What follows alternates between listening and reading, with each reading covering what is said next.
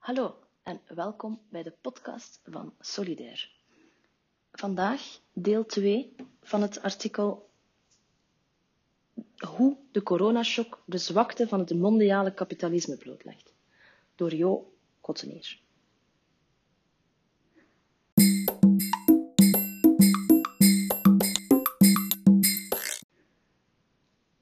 De munitie van het systeem is uitgeput. Structurele ingrepen zijn nodig. Er is niet alleen de evidente vraag wie de rekening zal betalen voor de steunmaatregelen in het kader van de coronacrisis. De vraag is ook welke structurele ingrepen nodig zijn om de economie weer op gang te krijgen. De coronashock zal nog lang nazinderen en diepe bressen slaan, niet in het minst omdat de pandemie toeslaat op een ogenblik dat de grootste kapitalistische economieën er niet best toe zijn en alle indicatoren staan al op rood. De kapitalistische wereld was al niet goed bezig voor het coronavirus toesloeg. 2% economische groei in de Verenigde Staten, 1% in Europa en Japan en zo goed als stagnatie in de zogenaamde groeilanden Brazilië, Mexico, Turkije, Argentinië, Zuid-Afrika en Rusland. Ook de Chinese economie, tot nu toe het trekpaard van de wereldeconomie, kende met 6% haar zwakste groei in, het, in de voorbije 30 jaar. Zoals blijkt uit de grafiek van de VN-conferentie in zaken handel en ontwikkeling, moddert de wereldeconomie al tien jaar aan op de rand van een terugval. Vanaf 2019 ging het snel bergaf. De onvermijdelijkheid van een recessie, titelde de tijd op 10 augustus 2019, lang voor het coronavirus opdook. De vraag is nu, hoe diep zal de val zijn? Een recessie is technisch gesproken twee trimesters of zes maanden van afnemende groei. Dat is nu al een feit. Duurt het langer, dan dreigt een depressie, zoals in de jaren 1930 of zoals in Japan sinds de jaren 1990. En die kans bestaat. De belangrijkste reden is dat alle middelen waarmee de centrale banken nu uitpakken om de crisis te bestrijden, al tien jaar lang zijn uitgeprobeerd. En ze bleken totaal nutteloos. De eerste maatregel van de centrale banken, en dat geldt zowel voor de Amerikaanse, de Europese als de Britse, is het opnieuw verlagen van de interestvoeten. Dat zou bedrijven en gezinnen moeten aanmoedigen om geld te lenen bij de banken om uitgaven te doen. Alleen die interestvoet staat in Europa al bijna tien jaar op nul. En in de Verenigde Staten was hij nog maar pas bezig aan een kleine klim naar 1,75 procent. En vandaag staat hij ook in de VS al terug op 0 procent. Het resultaat is dat vooral de kleine spaarders het gelag betalen. En als lage interestvoeten niet volstaan, zetten de centrale banken hun andere privilege in. Geld drukken. Dat gebeurt door de quantitative easing politiek. Quantitative easing politiek. Het opkopen op de financiële markten van obligaties van overheden en bedrijven.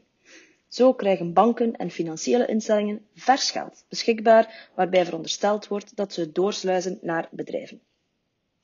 De VS startte er al mee in 2009 en de Europese Centrale Bank volgde schoorvoetend in 2015. Alles samen werd op die manier een injectie van meer dan 4000 miljard dollar of euro vers geld in omloop gebracht. Na een korte onderbreking van de quantitative easing in 2019 waren ondertussen de Amerikaanse, de Britse, de Japanse en de Europese Centrale Bank er al opnieuw mee begonnen om een dreigende recessie af te wenden. Sinds de corona-uitbraak doet de Amerikaanse Centrale Bank er nu 700 miljard dollar bij en de Europese Centrale Bank 750 miljard euro. Lage interestvoeten en gelddrukken. Dat zijn de maatregelen die sinds 2009 werden genomen en eigenlijk niet veel uithaalden. Een evidente reden is dat bedrijven gewoon weinig investeren als de conjunctuur kwakkelt en de toekomstperspectieven zwak zijn. Het helpt niet om het paard naar het water te brengen als het beest eigenlijk niet wil drinken. Maar waar belandde dan al dat geld? Een terechte vraag. Hoe meer geld naar de banken werd gepompt, hoe groter een nieuwe financiële speculatiebubbel groeide. Hoe hoger de beurzen klommen. Twaalf jaar lang klommen de grote beurzen gestaag naar nieuwe recordcijfers. Alleen de economische groeicijfers klommen niet mee. Iedereen voorspelde dat de bubbel opnieuw moest barsten. En zie, het coronavirus was de perfecte trigger. Op een week tijd ging op de beurs in New York 1500 miljard dollar aan fictieve rijkdom in rook op. De val is even groot als in 2008 en wellicht zal de knockout van de beurs nog een paar maanden aanslepen, zoals in 2008. De schuldenlast dompelt het systeem in onmacht. Als de coronapandemie gaat liggen, zal de economie zich herstellen aan de aanbodzijde. Maar de vraagzijde heeft maar drie bronnen. Bedrijven die investeren, de overheid die investeert en gezinnen die investeren en consumeren. En voor alle drie kan de huidige crisis nog lange tijd aanslepen. Sinds 2018 brengen internationale instellingen het ene na het andere rapport uit over de gevaarlijke schuldensituatie van bedrijven. Hoezo schuldenlast? Als bedrijven niet investeren, stapelen ze toch de winsten op? Maar dat is de paradox van de huidige situatie. De schuldenberg van bedrijven is explosief gestegen sinds 2008. Dat is het gevolg van de goedkope geldpolitiek, waarmee zowel de VS als de EU de aanslepende crisis wilden oplossen. In het voorbije decennium stonden de interestvoeten historisch laag, soms zelfs negatief, waardoor bedrijven massaal geld leenden. Volgens een alarmerend rapport van de OESO, de Club van Rijke Landen, bereikt de totaal uitstaande schuld van de niet-financiële ondernemingen 13.500 miljard dollar. Dat is meer dan het dubbele in reële waarde van eind 2008. In de VS zitten bedrijven opgezadeld met 9000 miljard dollar schuld. En dat maakt veel bedrijven zeer kwetsbaar voor een inzinking. Vandaar ook de paniek in de hoogste regionen van het wereldkapitalisme. Die schuld moet nogthans door een filter bekeken worden. Aan de ene kant zijn er de sterkste bedrijven, die grote winsten en reserves combineren met een hoge schuld. De reden daarvoor is dat ze de goedkope leningen hebben gebruikt als een hefboom voor nog meer gewin. Grote globale technologiebedrijven kochten hun eigen aandelen op, wat hun beurskoers opjutte. Ze betaalden hoge dividenden aan aandeelhouders en parkeerden cashgeld in belastingparadijzen.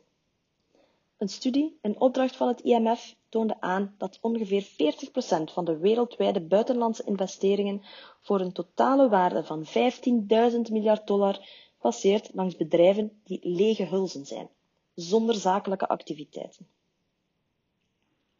Sterke bedrijven hebben ook geld geleend om overnames te financieren, zoals brouwerij AB InBev, de Belgische beurs en winstkampioen InBev die zich zwaar in de schulden stak om in 2016 SAP Muller over te nemen met een megabod van 95 miljard euro.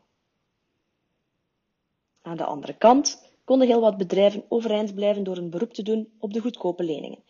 De marxistische econoom Michael Roberts schreef over de lage interestvoeten Hierdoor konden kleine en middelgrote ondernemingen in de VS, Europa en Japan, die jarenlang geen noemenswaardige winst maken, toch overleven.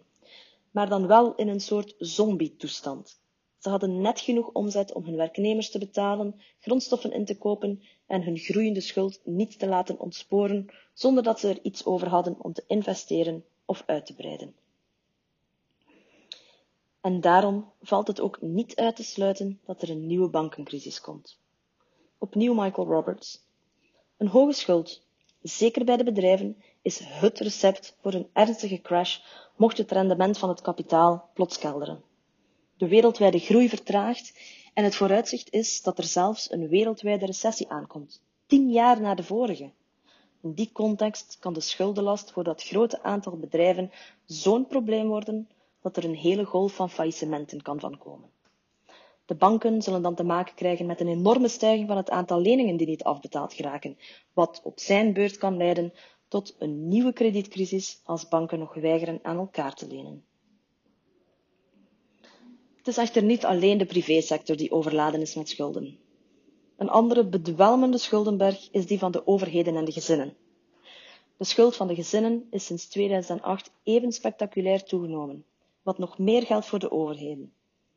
Het betekent dat de meeste landen van de Europese Unie weinig marge hebben voor overheidsinvesteringen. Het Stabiliteits- en Groeipact legde bovendien heel strikte limieten op voor begrotingstekorten en voor het verminderen van de staatsschuld, zeker voor de landen van de eurozone. Het verhinderde investeringen van de overheid, waardoor elke Keynesiaanse conjunctuurpolitiek onmogelijk werkt. Dat is een politiek van overheidsinvesteringen om de werkgelegenheid en dus koopkracht en economie aan te zwengelen, zoals beschreven door de Britse econoom Keynes. Italië bijvoorbeeld heeft nu een schuldenlast van 134% van zijn bbp. Maar ook Spanje, Frankrijk en België staan op 100% Het spreekt voor zich dat de COVID-19-gezondheidscrisis ook een zwaar economisch spoor zal trekken. Met het vooruitzicht van een nieuwe zware recessie, bovenop het kwakkelende herstel sinds 2008, heeft de Europese Commissie al beslist om de teugels wat te vieren. Maar aan die nieuwe flexibiliteit van de Europese verdragen hangen ongetwijfeld zware voorwaarden vast, zoals economische, lees asociale, hervormingen, nieuwe privatiseringen en publieke investeringen waar de privésector van profiteert. De totale schuld van overheden, ondernemingen en bevolking bedraagt 253.000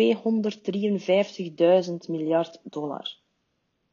Dat is 100.000 miljard meer dan voor de financiële crisis van 2008 en daarmee bereikte de verhouding tussen globale schuld en globaal binnenlands product een historisch hoogtepunt van 322 procent in het derde kwartaal van 2019. Dat zijn de alarmerende cijfers van het Instituut voor Internationale Financiën. Voor de Britse krant Financial Times is het duidelijk dat het coronavirus het zaad is voor de volgende schuldencrisis. De situatie is explosief, schrijft de krant. Als het virus zich blijft verspreiden, kan elke zwakke plek in het financiële systeem mogelijk een nieuwe schuldencrisis doen ontstaan. Daar moeten we natuurlijk aan toevoegen dat de grootste risico's nog altijd liggen in de groei- en ontwikkelingslanden, die met schuld overladen zijn. Vooral die landen die als gevolg van de huidige olieoorlog tussen Saudi-Arabië en Rusland en de gekelderde olieprijs hun bron van inkomsten zien instorten. Je kan dit artikel ook lezen op www.solidair.org. Daar kan je ook de voetnoten bekijken en de bronnen van waar we deze informatie halen. Bedankt om te luisteren en tot de volgende keer.